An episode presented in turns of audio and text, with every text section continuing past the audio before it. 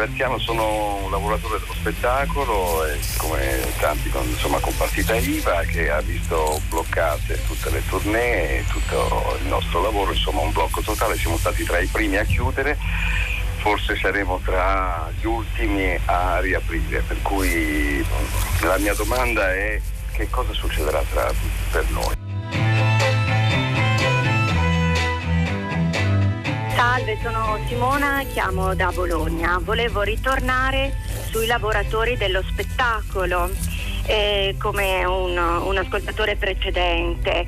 Eh, volevo sottolineare il fatto che stiamo parlando di una categoria che anche in tempi normali eh, è esclusa dall'indennità di disoccupazione a livello nazionale per una legge del 1935 e in questo momento e che solo alcune regioni poi in realtà danno l'indennità di disoccupazione in barba a questa legge nazionale. Ma in questo momento tantissimi eh, artisti eh, sono eh, stati esclusi eh, dal beneficiare del bonus che è stato dato perché richiedeva una clausola di almeno 30 giornate di contributi versati all'Empals nel 2019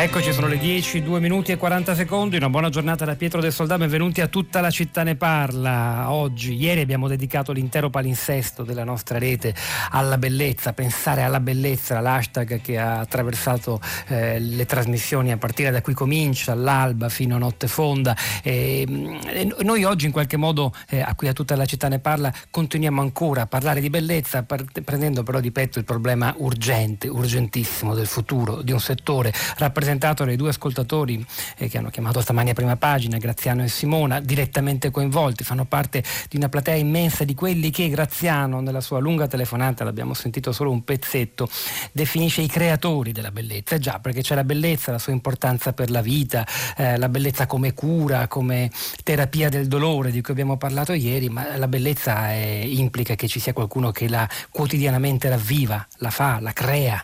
Eh, sono un milione e mezzo le persone che operano all'interno nei più diversi eh, settori del mondo culturale, dal teatro, ma non solo, dal teatro al cinema, alla, all'editoria, a, all'arte e ai musei. Di questo noi oggi parleremo perché proprio per questo settore che molto spesso se non quasi sempre, eh, richiede la presenza e la vicinanza delle persone, si prospetta un futuro davvero molto molto complicato.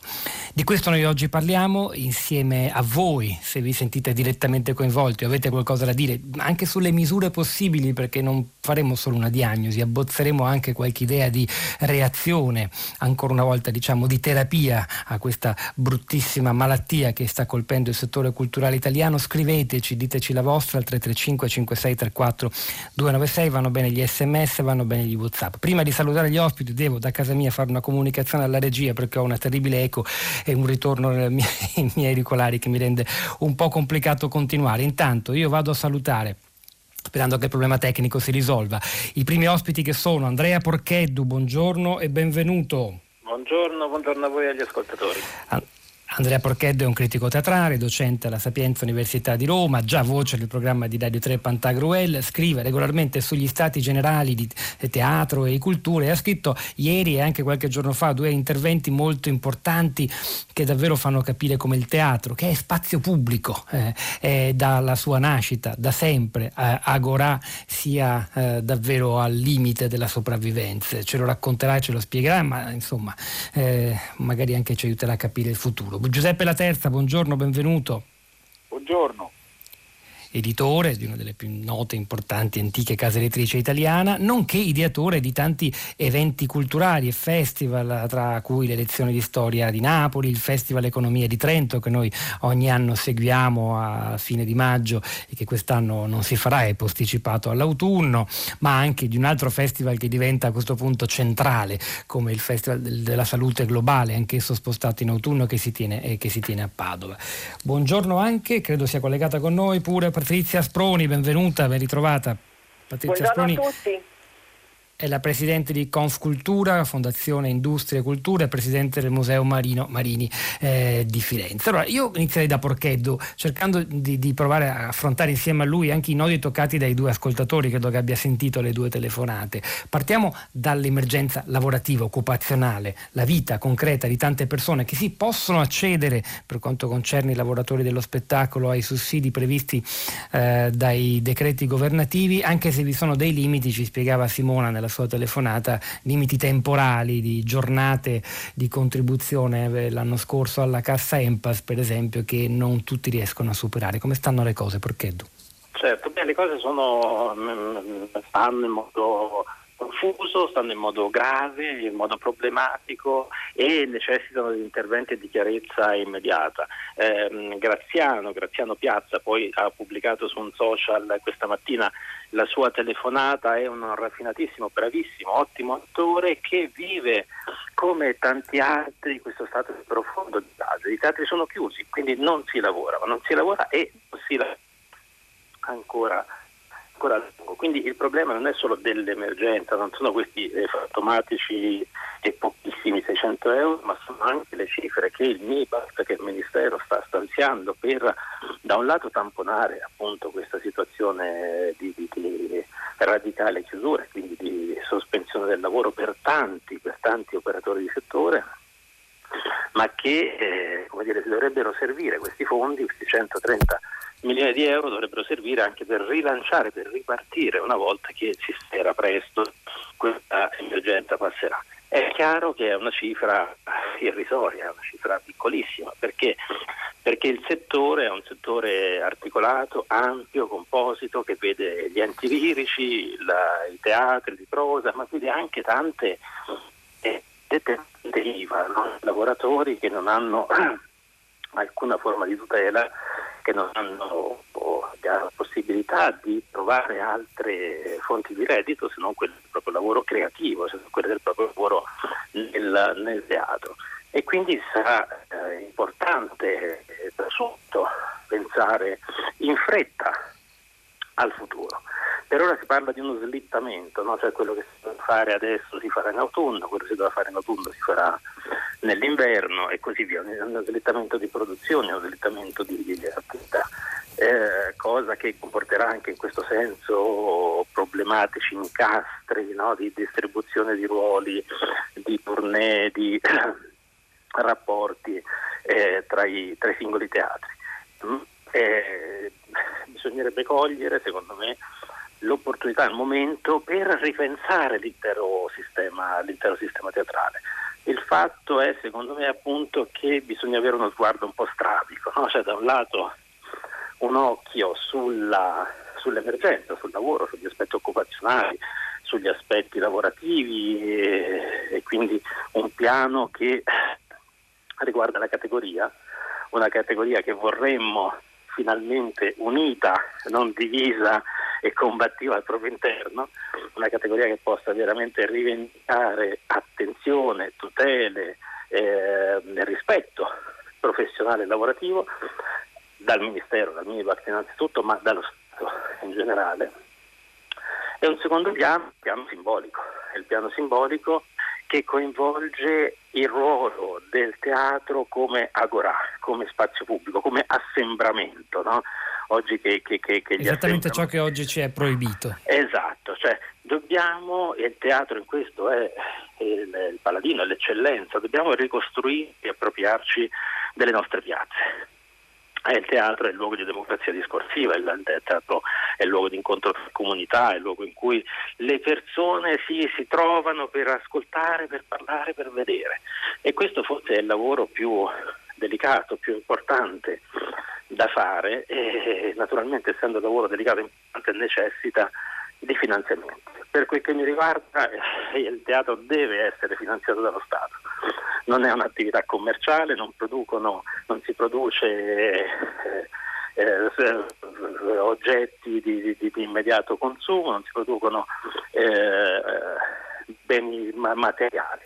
Si produce appunto la bellezza, si produce la comunità, si produce lo stare assieme, si producono tutte quelle forme che rendono la nostra vita un po' migliore, anche a chi teatro, a teatro non ci va. Giuseppe Laterzi, in effetti, sì, prego Procchedo, concludo pure. Sì.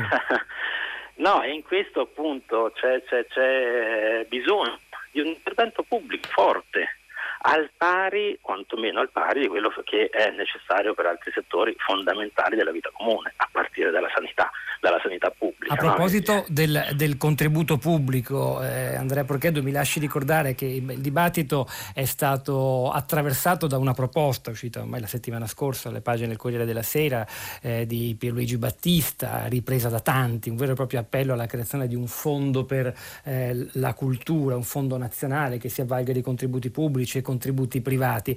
Eh, ci sono anche altre proposte, il sovrintendente al Teatro dell'Opera di Roma Carlo Fuortes ha proposto qualcosa di un po' diverso, soprattutto partendo dal fatto che insomma, è un settore per lo più no profit che difficilmente si può eh, avvalere degli strumenti offerti dal mercato e attrarre capitali di investimento, come ad esempio li ha chiamati così dei cultura bond, delle emissioni di titoli di debito da parte delle istituzioni teatrali, eh, gli enti che fanno eh, spettacolo, dei musei eh, a, a scadenze di qualche qualche anno che possono in qualche modo essere restituiti a coloro che scelgono di acquistare questi titoli in diverse forme, abbonamenti, biglietti, come dire, un'anticipazione di liquidità da parte del grande pubblico. Ovviamente tutto questo richiede l'una o l'altra forma di finanziamento, la presa di coscienza del valore decisivo per la nostra vita o in questi momenti di crisi ci rendiamo conto di quanto era prezioso e vulnerabile al tempo stesso molto della nostra quotidianità, Giuseppe La Terza. Eh, eh, ripartiamo, ripartiamo, da qui, eh, ancora una volta ci troviamo a parlare, ma forse mai come nella storia recente,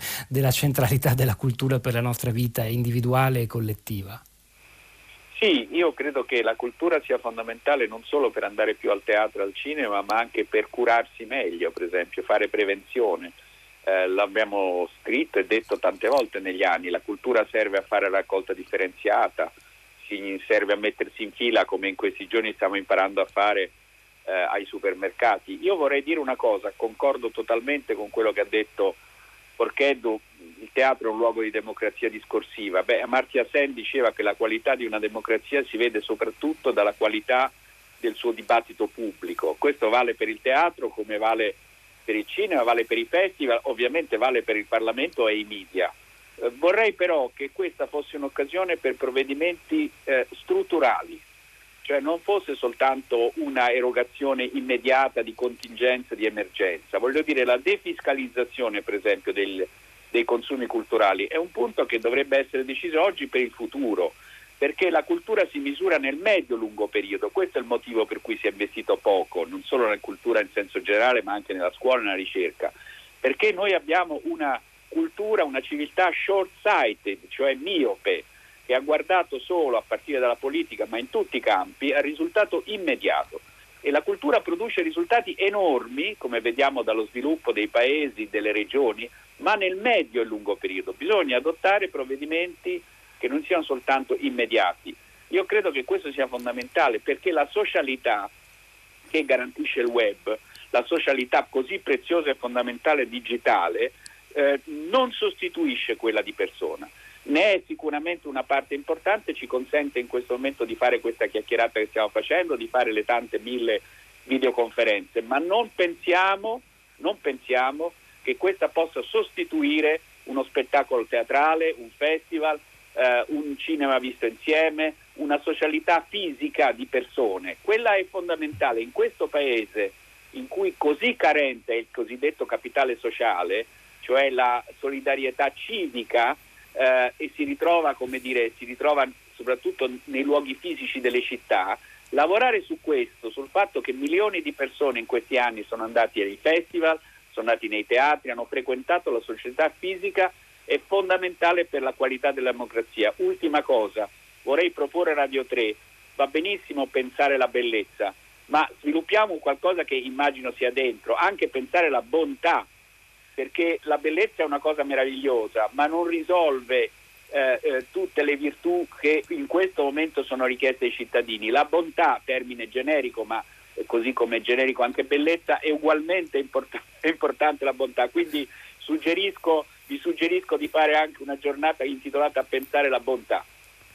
Mi permetto di ricordare che nella puntata, almeno nella nostra, ieri, tutta la città ne parla, il teologo Vito Mancuso e gli altri ospiti hanno riconnesso direttamente, come ha fatto lei, andando all'antico pensiero greco, la bellezza, il calosse, la gazzosa, il bello e il buono, e intendendo per buono non soltanto la semplice eh, buona disposizione dell'anima, ma la capacità di fare cose concretamente per gli altri. In generale abbiamo sottolineato che bellezza appunto non è fuga dalla bruttezza del mondo, ma è soprattutto cura, addirittura forse terapia in questo momento. Una una bellezza che però, per esempio, quando è dentro i musei che noi andiamo a, a visitare, senza magari pensare all'importanza di quei luoghi per, mm, come dire, come nodi di un tessuto connettivo che tiene in piedi la comunità, eh, oggi sono, è, è inaccessibile. Patrizia Sproni, lei proprio su musei è intervenuta in questi giorni, tra l'altro raccontando quello che sta accadendo nei grandi musei americani, che noi riteniamo essere delle istituzioni inattaccabili, inaffondabili e che invece in fretta e furia, in base a una logica mercatista che da noi non c'è, eh, hanno addirittura licenziato gran parte del personale in poco tempo. Asproni. Sì, buon, ecco, buongiorno di nuovo. Mi inserisco proprio nel discorso eh, di chi mi ha preceduto che sottoscrivo eh, totalmente. Abbiamo appunto davanti a noi questi modelli. Da una parte gli americani consumisti col gigantismo dei musei, eh, quantità piuttosto che qualità o anche qualità a volte ma diciamo privilegiando la quantità. Dall'altra parte io però vorrei guardare anche a quello che sta facendo la Germania che è parte dell'Europa. 50 miliardi di euro investiti nel settore della cultura, delle industrie creative e culturali.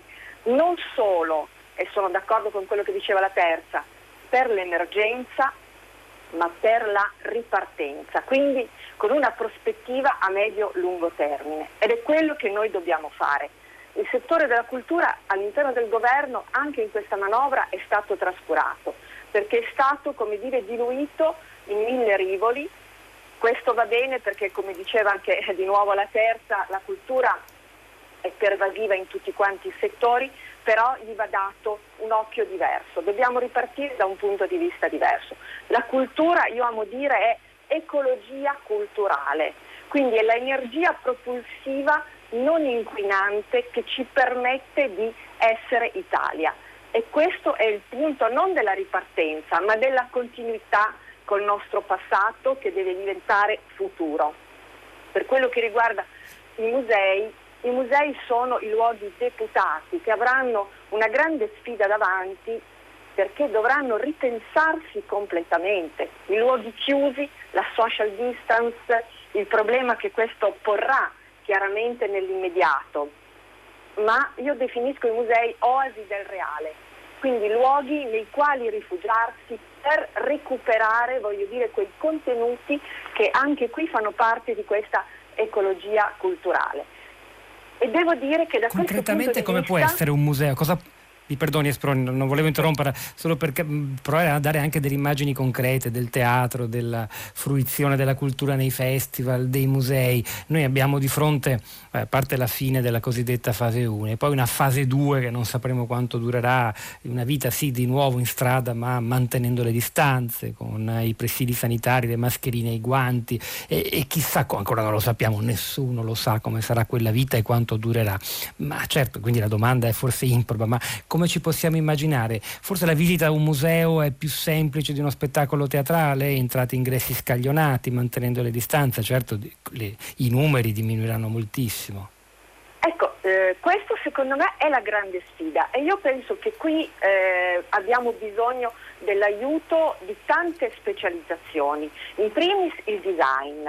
I musei vanno ridisegnati, così come i teatri quello che stava avanzando con prepotenza l'ergonomia, il design for all, quindi il design per tutti, qua secondo me potrà trovare veramente una sfida per crescere, posizionarsi e veramente anche cambiare le cose. Quindi ci sono tantissime opportunità che io vedo e eh, stavo prima dicendo un'altra grande opportunità è data da questa crisi che ha questo doppio significato, come si sa in greco, per il sud.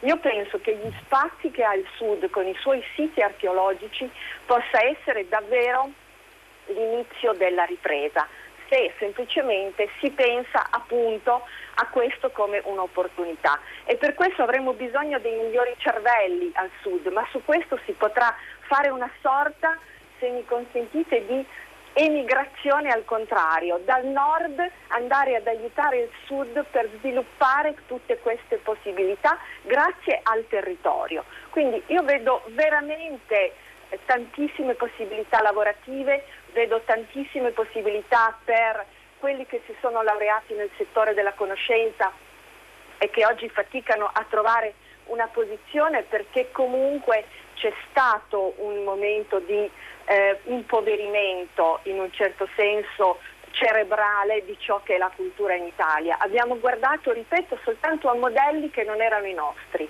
come quello anglosassone, che oggi sta mostrando sue, eh, i suoi piedi d'argilla. Noi abbiamo una grandissima tradizione, quella è la nostra cultura, quella è la nostra come dire, base di partenza. Come diceva qualcuno, il nostro patrimonio culturale è il nostro capitale e secondo me è quello al quale dobbiamo guardare. Io vedo semplicemente che bisogna cambiare pensiero, ribaltare completamente, guardare tutto da un nuovo punto di vista, oasi del reale appunto.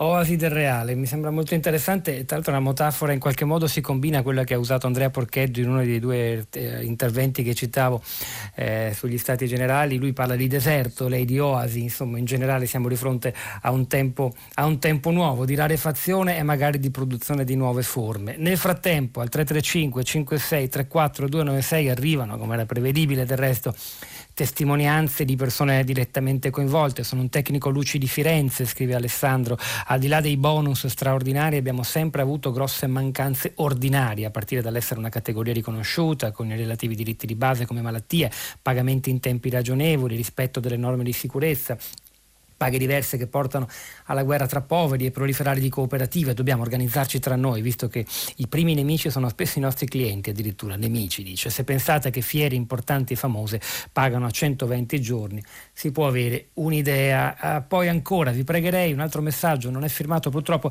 vi pregherei di parlare del settore dello spettacolo dal vivo, non limitando al discorso al solo teatro. È chiaro che noi oggi non possiamo essere esaustivi, ma insomma oggi rischiamo, dice ancora l'SMS, di morire oltre ai teatri teatri, rischiano di morire oltre ai teatri le associazioni di concerto, le orchestre piccole, eh, le scuole di danza, le compagnie eh, di danza e le attività circensi. Lasciatemi ricordare che di tutto questo e anche delle proposte per eh, intervenire finanziariamente anche in risposta all'appello di Pierluigi Battista a dedica- Radio 3 Suite ha dedicato nella puntata del, del 31 marzo scorso condotta da Oreste Bossini un approfondimento molto interessante nello spazio forum, lo ritrovate sul sito di Radio 3 eh, ospitando lo stesso Battista, il sovrintendente a teatro dell'opera Carlo Fuortes, il presidente del Firebird eh, Andrea Carandini. Andatevela a risentire quella puntata è in qualche modo un complemento a quanto stiamo eh, dicendo qua oggi. Ornella Ornella da Roma, gli attori ma anche i musicisti devono avere come in Francia un contributo in denaro quando non hanno lavoro.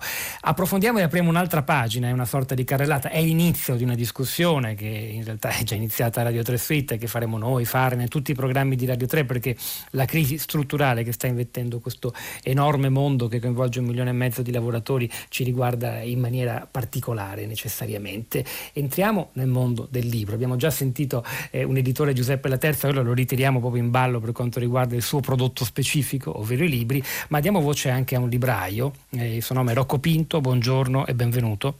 Buongiorno a voi la sua libreria Il Ponte sulla Dora a Torino eh, sta dietro anche a tante iniziative che negli anni si sono succedute per portare i libri vicini alle persone. Portici di Carta è una libreria di due chilometri sotto i portici di Torino che ha già visto 13 edizioni, si tiene in genere ad ottobre, quest'anno chi lo sa.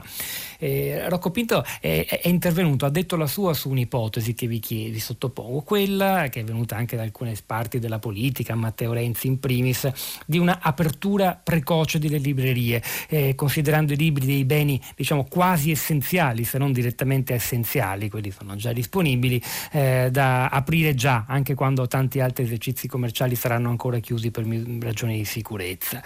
Eh, è un'idea praticabile, servirebbe al mondo del libro a ricordare agli italiani quanto il libro è centrale, magari anche aiutare a dare ossigeno a un comparto in sofferenza. Pinto. Ma guardi, io non, non sono assolutamente d'accordo. Eh, non sono assolutamente d'accordo perché Eh, chiedo scusa perché mentre eh, lei mi faceva questa domanda è arrivata una persona a ritirare un, un pacchetto da abbinare a una torta, per cui siamo qua con le librerie chiuse. E adesso spieghiamo che c'entrano le torte, perché eh, è un altro progetto allora, che avete ideato, no? La mia posizione è quella di aprire insieme agli altri per un motivo, perché non ci si mette in coda in libreria. In libreria ci si entra, si guarda, si sfoglia, si tocca ehm, e si fa davvero comunità, per cui io non mi immagino una libreria aperta con le code fuori. E, e aprire nel deserto è faticoso, ripeto io poi, avendo un fratello che lavora in ospedale, siamo a Torino e tutti i giorni mi aggiorna, eh, c'è una situazione davvero forte, nel senso che tutti si è concentrati sul coronavirus e anche gli altri malati sono trascurati, per cui io vorrei uscire dall'emergenza e riaprire una libreria davvero con, con, con, una festa. In questo momento io non ho lo spirito, ma lo dico io da Torino, eh, non, non, non, critico chi, lo, chi, chi, chi la pensa diversamente da, da Palermo, io davvero faccio fatica a pensare di aprire la libreria. Non sarei tranquillo e poi non so se verrebbe la gente a mettersi in coda. Sono molto perplesso. Ci dica che stava facendo con una torta, non è il suo mestiere, non è un pasticcere. Ma guardi, siccome la cosa bella è che si fa comunità, in questo è un borgo, la cosa bella è che sono tante città in una, qua siamo in Borgo Rossini, è una attività di questo borgo, siccome è ferma e sono bravissimi a fare torte, hanno proposto ehm, per i compleanni delle torte, ma hanno chiesto a noi perché non abbiniamo a un libro una torta e questa cosa sta funzionando parecchio, ma sta funzionando perché ci chiamano, ecco io mi sento, ho pensato alla radio in questi giorni perché ci sono tanti colleghi che fanno delle videochiamate, eh, noi invece rispondiamo al telefono come fate voi, no? E consigliamo quale libro si può abbinare a una torta, quale libro si può proporre per un compleanno, per un undicenne, un dodicenne, in questo momento stiamo lavorando da, de- da dentro. La libreria è chiusa ma non sta ferma, per cui e, e in tutta Italia stanno facendo così, sto pensando a questa bellissima iniziativa di libri da sport che, che coinvolge 600 piccoli punti di librerie indipendenti e non solo librerie ma anche piccole realtà ehm, che ha messo insieme il popolo del libro, poter arrivare da tutte le parti, anche le piccole librerie.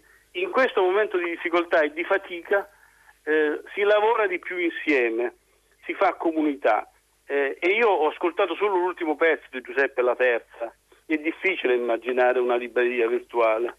Eh, per quanto in questo momento stiamo lavorando eh, in questo modo perché tutti, la, c'è, un, c'è, addirittura il frastuono della rete, faccio fatica per come sono, mi sono formato io a pensare una libreria senza le persone, allora Giuseppe La Terza l'abbiamo evocato, non l'abbiamo ancora sentito nel suo, nella sua veste principale di editore, di produttore di libri, eh, non so se l'espressione gli piacerà. Eh, lei che ne pensa? Mi lasci ricordare anzi prima che Libri da Sport, l'iniziativa appena ricordata che mette in rete 600 librerie indipendenti eh, da, da, Rocco Pinto, ne stato, se ne è parlato a Farnet, è una bellissima modalità di continuare a comprare e ad avere in casa in tempi veloci, perché invece i grandi store online o non consegnano o hanno tempi lunghissimi ed è un modo per tenere in vita questo comparto, mm, diciamo, vale la pena, andatevi a cercare libri da sport in rete, vedete nella vostra città se la rete è disponibile, eh, avvaletevene se volete comprare dei libri, ne vale davvero, lo ripeto ancora, la pena. La terza, mm, in questo contesto, beh, la sua opinione sulla riapertura delle librerie, se davvero avrebbe senso aprirle prima di tutti gli altri esercizi commerciali, dando così al libro una sorta di priorità nella lista dei, dei prodotti da acquistare e, e poi più in generale il destino del, del, libro, che perlomeno rispetto al teatro e allo spettacolo dal vivo prevede poi una fruizione in solitaria, nessun assembramento intorno a un libro. Certo poi ci sono i festival, appunto le librerie, la terza. Ma io condivido quello che ha detto Rocco Pinto. Credo che eh, in questo momento eh, sia meglio fare un'attività eh, in rete. Noi abbiamo avviato un'iniziativa che si chiama Con i Librai, cui ogni giorno ci sarà un incontro virtuale eh, sugli account Instagram delle varie librerie. Oggi per esempio eh, alle 19 ce n'è uno con Stefano Mancuso, il neurobiologo che si occupa di piante, eh, sul sito della libreria Modus Vivendi di Palermo. Mm, giovedì proprio libreria, sul sito della libreria account di Instagram di Rocco Pinto, il Ponte sulla Dora, c'è un incontro con Giuseppe Culicchia. Diciamo, per un editore questo è un momento in cui, come diceva Patrizia Sproni, dobbiamo ripensare tutto. Uh, se è vero, cosa frase un po' retorica, ma insomma che tutto cambierà, non credo che tutto cambierà, ma molto cambierà, l'editore ha, il primo compito di intercettare eh, questo cambiamento in due sensi, nell'analisi di quello che cambierà, ma anche nel progetto, perché dipende da noi. Possiamo uscire da questa crisi incattiviti, egoisti, nazionalisti, ci possiamo chiudere nelle nostre valli, oppure possiamo concludere che siamo tutti interdipendenti. La nostra fragilità è una fragilità globale la globalizzazione è una cosa meravigliosa ma richiede forme di governo comune, dobbiamo dare più poteri ad alcuni organismi, pensiamo banalmente all'Organizzazione, all'Organizzazione Mondiale della Sanità. Ecco, un editore in questo momento può pensare eh, ai nuovi libri che intercettino questi bisogni e questi progetti. Noi lo facciamo ogni giorno su Instagram in uno spazio per esempio che abbiamo aperto in diretta che si chiama Casa la Terza. Oggi Gino Roncaglia, che è un grande esperto di web, di internet e di didattica a distanza ne dialogherà con mio cugino Alessandro eh, la terza, ogni giorno ci sarà un incontro, anche qui la casa editrice è viva, è aperta diciamo, è, è, ed è un punto di incontro nonostante tutte le limitazioni, per preparare un eh, ritorno, una ripartenza che però non sia semplicemente il ritorno a quello che avevamo, cosa che in parte tutti vogliamo naturalmente, speriamo di tor- tornare a fare bei viaggi, vacanze al mare o in montagna, ma anche l'occasione per imparare, trarre delle lezioni da quello che è successo. E io credo che l'immagine degli italiani che si mettono in fila disciplinatamente eh, ai supermercati distanziati ci fa avere più fiducia nelle nostre capacità che c'è di vivere insieme, di non essere ognuno per conto suo, di essere più buoni, per questo dicevo un po' eh, provocatoriamente pensare la bontà, che è una parola desueta, è più smart bellezza, ma non tutta la bellezza è buona, ci può essere bellezza e ci deve essere anche bontà, ci deve essere adesione all'idea che tutti noi dipendiamo da tutti gli altri, addirittura da qualcuno che abita a Wuhan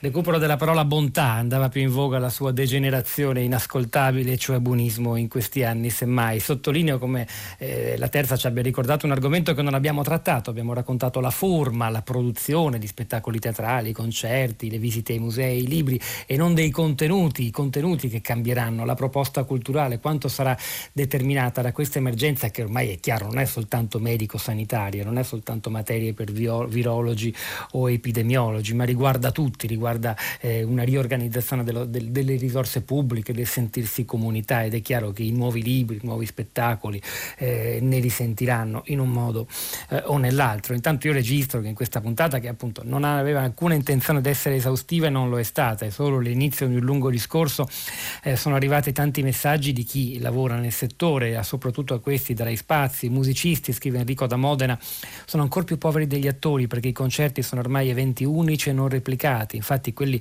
non assunti da enti lirici, orchestre sono precarissimi e la giornata EMPAS è solo la punta di un iceberg, rappresenta solo il giorno del concerto e 20 concerti l'anno sono pochissimi a poterli godere, mentre il lavoro di preparazione dei giorni non è considerato in riferimento a quella soglia di 30 giornate di contributi pagati necessari per avere oggi il sussidio dei decreti, previsto dai decreti. E chi organizza concerti, piccoli festival, a mezzi limitatissimi da anni non può che limitare al massimo le assunzioni, il tessuto musicale diffuso italiano è questo, non quello degli enti lirici, molto più elitario, anche, costi, anche per i costi e a volte per una proposta meno sperimentale e innovativa. Poi c'è chi ci chiede di non dimenticare le piccole compagnie professionali che si occupano di teatro per ragazzi, che fanno teatro nelle scuole, insomma mille declinazioni possibili di questa storia difficile che stiamo provando a raccontare insieme a voi stamattina. Storia che ora continua, ringrazio davvero chi è intervenuto sin qui con un brano musicale dall'album Novo Mesto del 2006, una canzone che ci torna in mente ogni volta in cui eh, è richiesta una buona dose di pazienza e buona volontà, quelle che saranno necessarie quando tutto questo sarà finito e arriverà il momento di far ripartire ogni cosa. Tra la partenza e il traguardo, scrive Niccolò Fabi, c'è tutto il resto e il tutto il resto è silenziosamente costruire. Niccolò Fabi.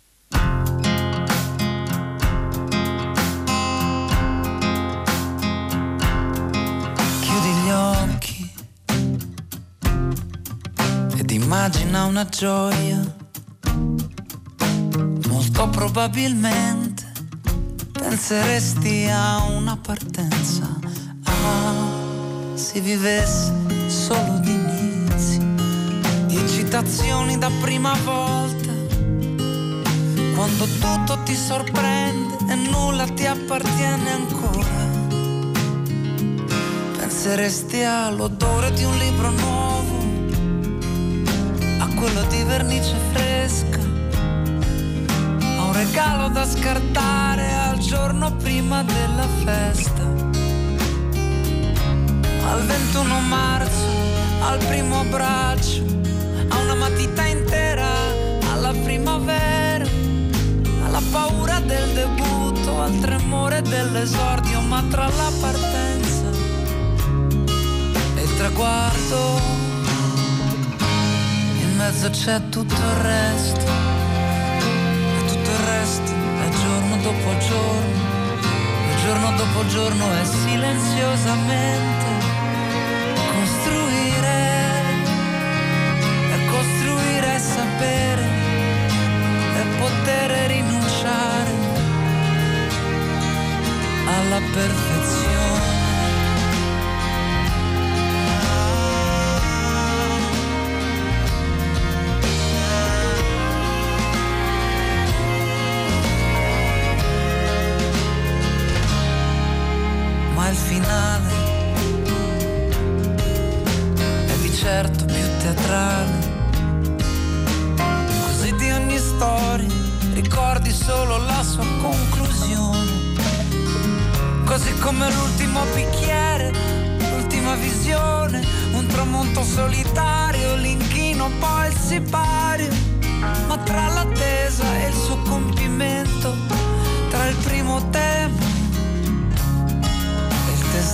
Testamento, nel mezzo c'è tutto il resto, e tutto il resto è giorno dopo giorno, e giorno dopo giorno è silenziosamente costruire, e costruire a sapere, e poter rinunciare alla perfezione.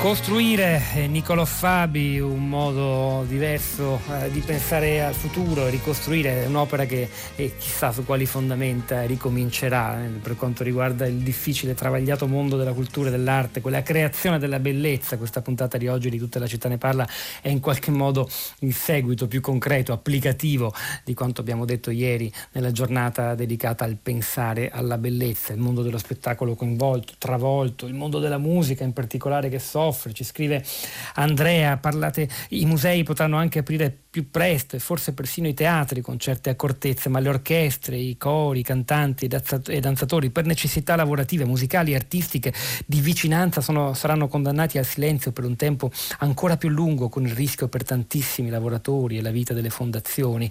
Eh, questo è il problema gigantesco che tutti noi ci troviamo davanti e di cui continueremo a parlare e di fronte al quale però ci sono già in atto alcune iniziative innanzitutto per reperire fondi.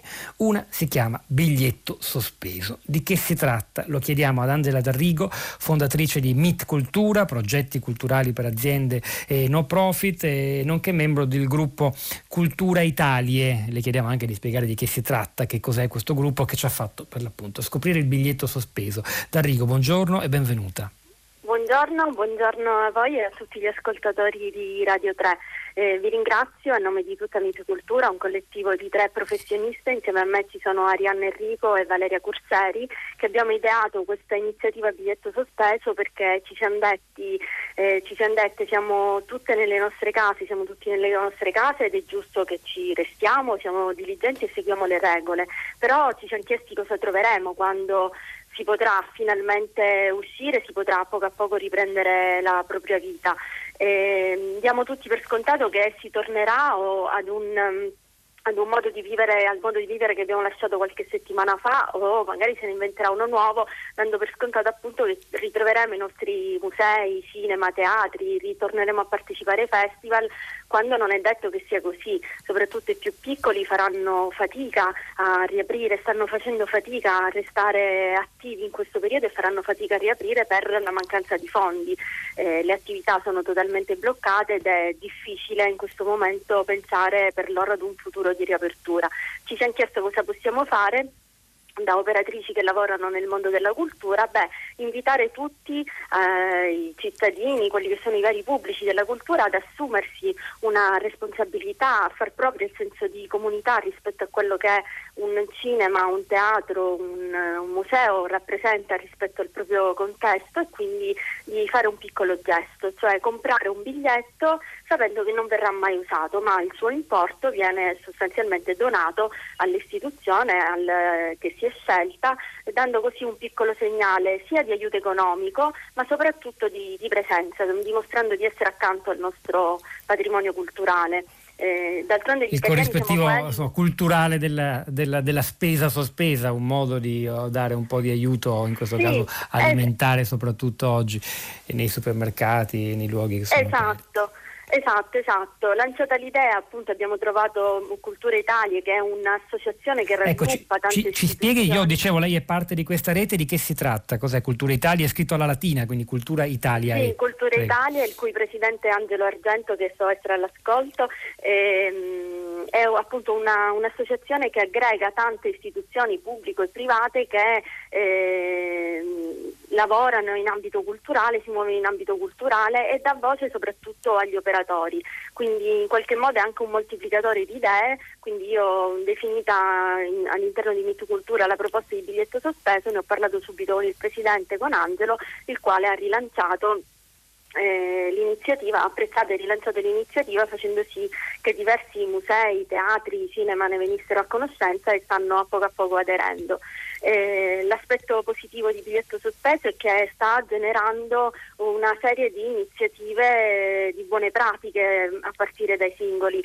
Eh, sul nostro sito i musei, appunto le istituzioni culturali eh, indicano il proprio IBAN e il costo del biglietto medio, ma ci sono anche istituzioni che indicano che offrono la possibilità di donare più biglietti e magari nel numero insomma, mh, il, il donatore potrà ricevere il beneficio di utilizzare un biglietto effetto su, sul numero acquistato.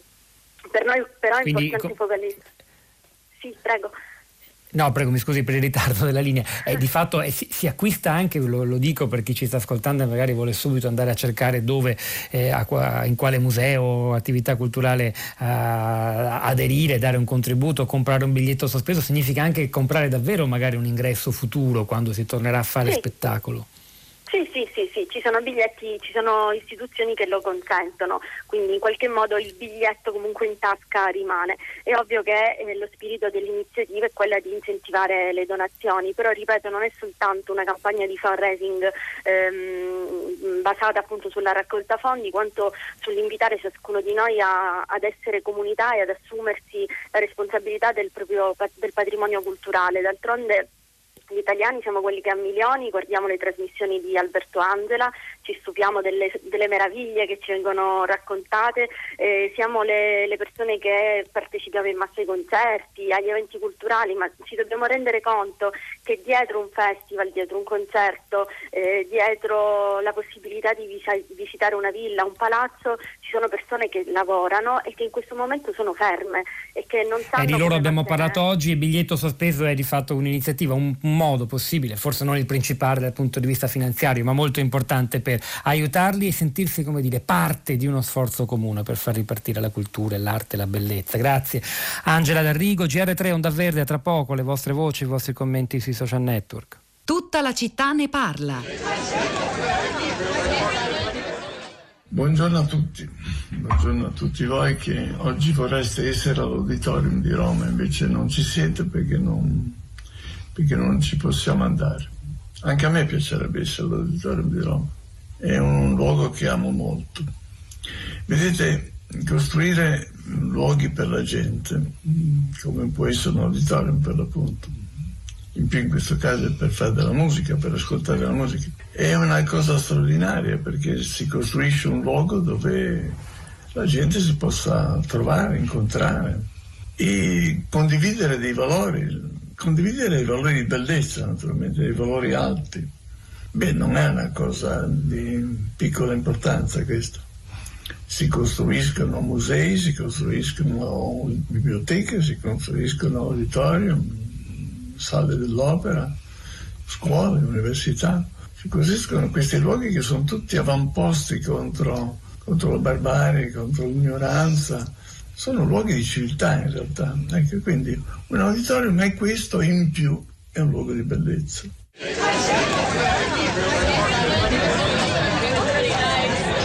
Questa era la voce, l'avrete forse riconosciuta, di Renzo Piano, il grande architetto che ha progettato tra gli altri l'Auditorium Parco della Musica di Roma, una grande casa della cultura e della condivisione. La, la clip di cui abbiamo sentito un estratto è dall'intervento che il senatore a vita Piano ha tenuto per Auditorium Live, un palinsesto social della Fondazione Musica per Roma che ogni giorno propone sui propri canali, quindi Facebook, Instagram, Twitter e Telegram, podcast, video e anche concerti live. E a questo proposito, oggi alle 19 avremo avremo, eh, ci sarà live sui canali social l'ensemble di otto contrabbassisti Ludus Gravis che suoneranno contemporaneamente da otto diverse città il brano Silva Caledonia, scritto appositamente per l'ensemble, il grande compositore britannico Gavin Bryars, eh, modi di versi di far rivivere eh, in digitale, ma non è la stessa cosa, l'abbiamo detto e ripetuto, eppure preziosissimo eh, la musica, l'arte, la cultura, la bellezza che richiede spazi, spazi di condivisione e di aggregazione. La bellezza dunque non è solo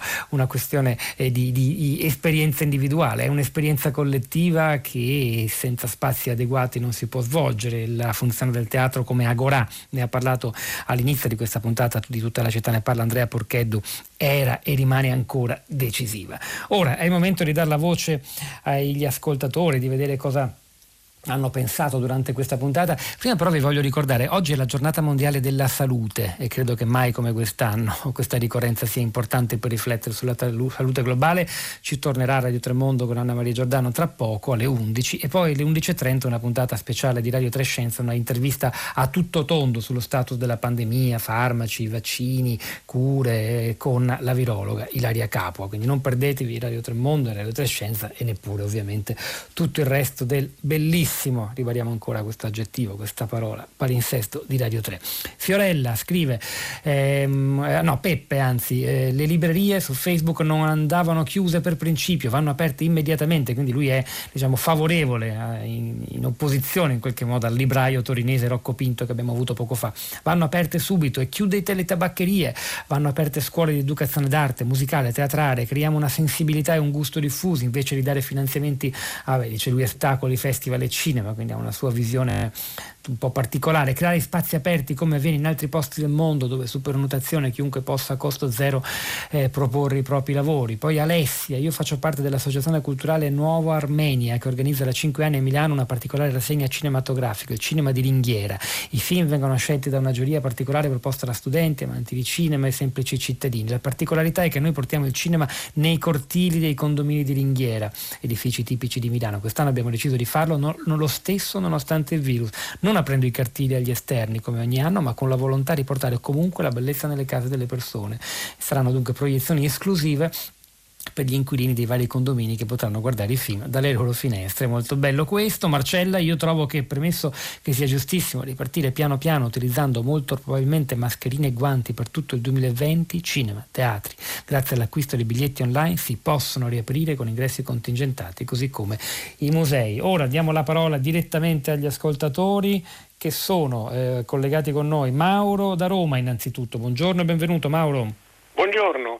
Sì, io ho mandato, me- ho mandato, un messaggio mh, mm, semplicemente per eh, mi farò un po' resterò un po' antipatico ai amici dello spettacolo, però mh, mm, trovo un po' pericoloso questa, questa idea di pagare, di, di stipendiare insomma, i, gli operatori insomma, de, de, dell'arte in generale. Ecco, a parte questo momento di crisi in cui i posti, eh, i locali sono chiusi e quindi sicuramente vanno indennizzati perché insomma, avevano programmato delle cose e non possono lavorare, però io penso che l'arte deve essere essenzialmente, si deve autofinanziare, altrimenti dovremo pagare anche tutti quelli che si autodefiniscono eh, uh, poeti, scrittori, pittori, eccetera.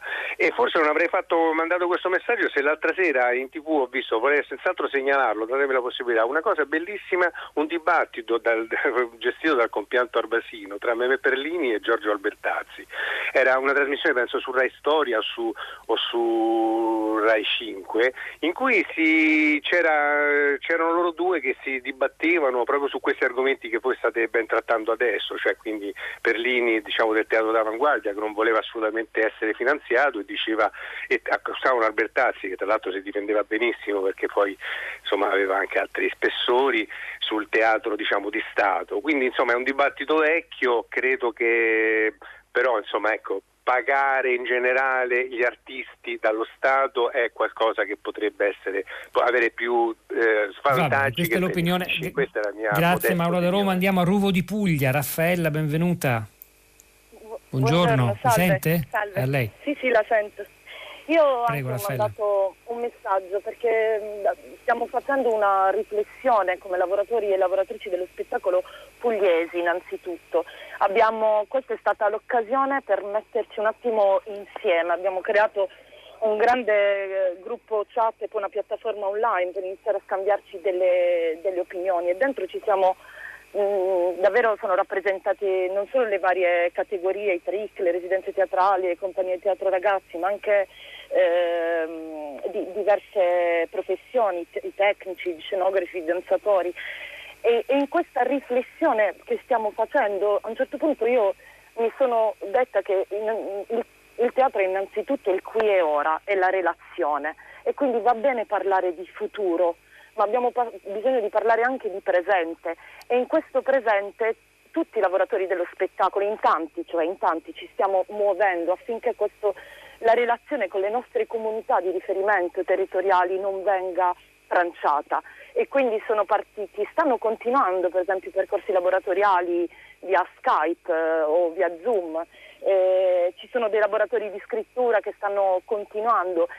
E di, di questo pensiamo che bisognerebbe parlarne e bisognerebbe anche cercare di capire come dare in questo momento continuità a queste azioni che non soltanto che non nascano soltanto dalla buona volontà degli operatori culturali singolarmente, eh, ma che ci sia una visione di insieme ed è per questo che eh, varie, con le varie realtà con cui collaboro in Puglia eh, stiamo pensando insieme come fare per parlare innanzitutto con i nostri referenti regionali, ma che la cosa arrivi anche a livello nazionale.